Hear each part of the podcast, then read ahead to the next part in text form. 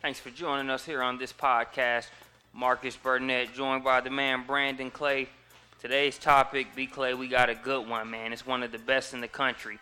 And you'll be seeing some of the nation's best in the country this weekend. Give us your thoughts on that experience and just the whole context behind it. Hold on, this is my song, man.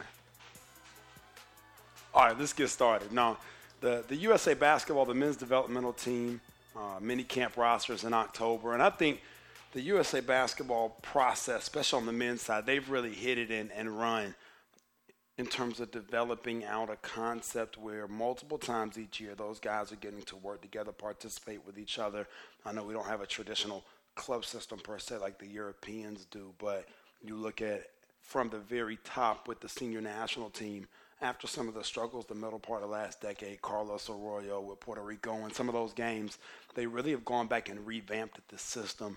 And this mini camp is, is a great example of where we're going to get to actually see some guys in two thousand fourteen who aren't even eligible for next year's U seventeen team birth date-wise. They're going to be too old, but they are eligible for the eighteen team, the Nike Hoop Summit, some of the other things that, that U S A Basketball sponsors next year. So they're going to bring those guys out and allow them to work with them. And really what they're saying by that is you guys are potential senior national team members.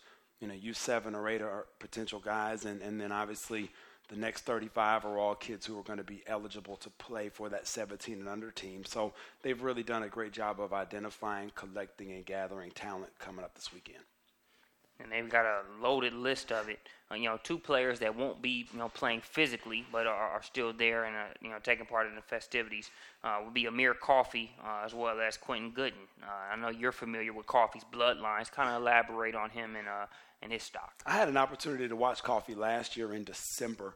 Uh, he plays for Hopkins High School there in Minnesota. His sister, Nia, actually was an All-American in two thousand thirteen, now a freshman at Northwestern. So, you know, she was she was good, you know, definitely an Elite twenty-five caliber prospect by Prospects Nation dot com on the girls' side. And Amir's got a lot of that same length and ability that she has there on the boys' side. I hate that he'll be out, but definitely one to keep an eye on. And you could tell U S A Basketball has identified him as a possible kid to also keep an eye on.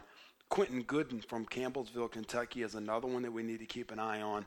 Uh, guard, about six two. West Virginia was in to see an open gym about a week and a half ago, but he took a trip to Kentucky that kind of got the whole state buzzing on uh, on social media. You know, that obviously coming from that bluegrass state and the bloodlines there, you know, in terms of, of kids staying in state and playing for Kentucky, it's rare to have a kid now who's good enough. You know, that's a national championship program. So to have a kid in state like Gooden who is good enough to play and, and be able to, to be on that roster is going to be a big deal for our storyline over the next couple of years. I actually am going to get a chance to get on campus for Kentucky. Uh, actually, eyeing Big Blue Madness, which will be crazy. twenty-five thousand people there for a scrimmage. They've already got six hundred fifty tents set up as, as of this morning. People trying to get in to see that. So you, you can please believe that I'm sure Gooden and his family will be on hand for that. And I'll be excited to get up there as well. When you go to Lexington, you have to eat a turkey hot brown. You may not know what that's now. Just go to a restaurant and ask for the turkey hot brown. You'll be glad you did. Hey, man, culture, man. You always provide a little culture, and I can appreciate that, man. I'll Google it. Good stuff. Uh, next tandem we'll talk about will be uh, Jahlil Okafor out of the Windy City, Whitney Young High School, uh, exactly, uh, as well as Tyus Jones, uh, uh, one of the faces of the Nike Elite Youth Basketball League uh, based on his play.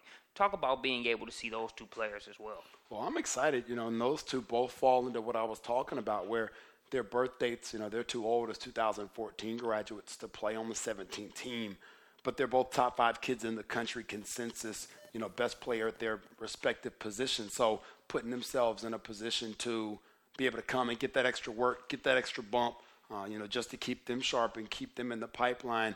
You know, I'm excited to see Okafor with the size, the ability. You know, Whitney Young has produced a lineage of kids on both sides of the ball. Lene Harper actually just graduated from there and now is at Kentucky, you know, since we're talking Kentucky. So Okafor will, will do his thing. And then Jones is just steady. You know, heard great things uh, about him from everybody on the, the circuit. So excited to watch both those young men in action.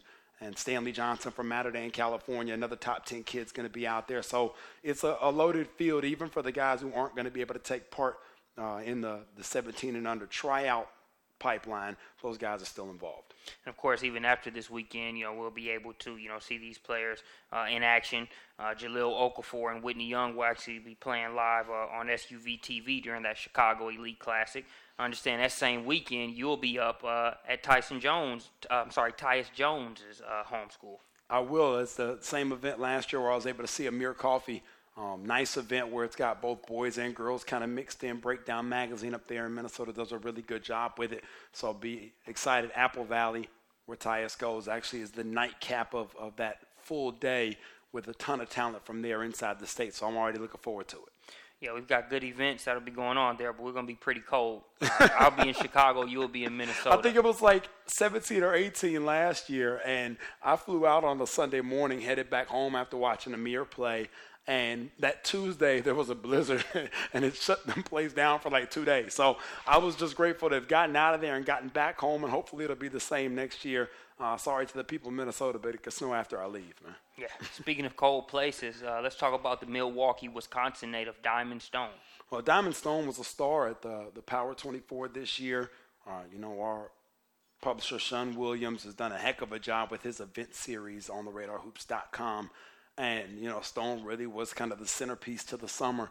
You know, a, a consensus top five guy, legitimate size at six ten, very well could be a power forward before it's all over. I know I mentioned on Twitter the other day that, you know, he won a gold medal with the sixteen team with U S A Basketball, but his cousin, Arike Ogunbowale, from up there in the Milwaukee, Wisconsin area as well, uh, also won a gold medal with the sixteen team last summer. Uh, she actually just got back from the three-on-threes that they had over in Jakarta, where she won another gold medal. So now she's got two.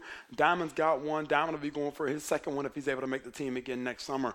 But definitely a player that, that we'll be keeping an eye on and excited to see inside of that great competition where you've got multiple kids his size like Darrell Moore that we'll get to here in a minute.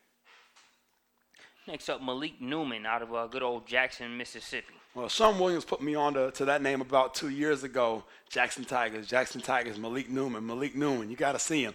And, uh, you know, a kid that could put the ball in the bucket, you know, two thousand fifteen. And then multiple scouting services now has ascended into that number one position just to kind of give you an idea of how good Malik Newman is. I was actually reading a, a magazine yesterday in Athlon Sports here getting ready for the college preview.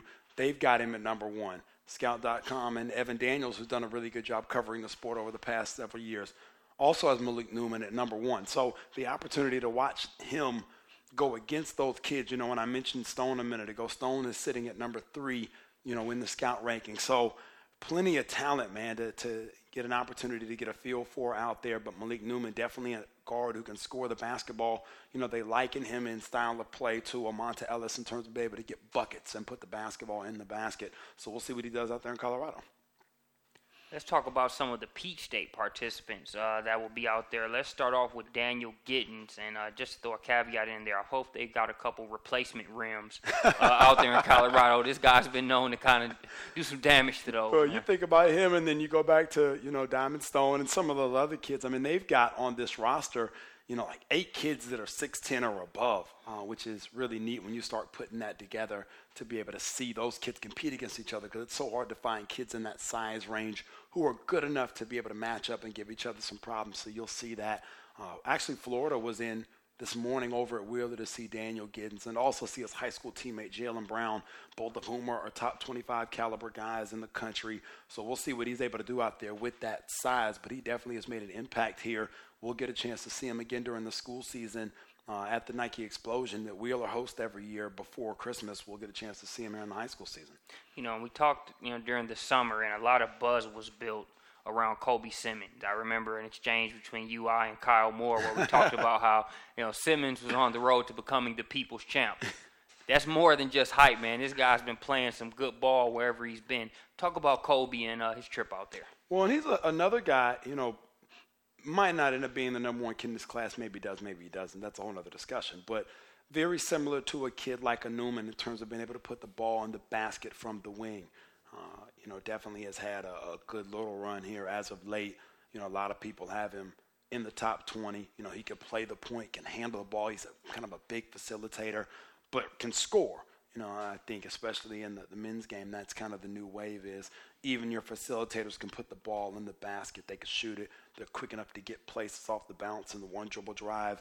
Uh, I know Josh Langford will also be out there from out of Madison, Alabama, another guy Sean has spoken really highly of with his game. So to be able to see a, a kid like a Simmons and a Langford, Langford's got a little bit of weight on Simmons. Simmons may be more of a point where Langford's a two, and to maybe even watch them be able to pair up in the backcourt together.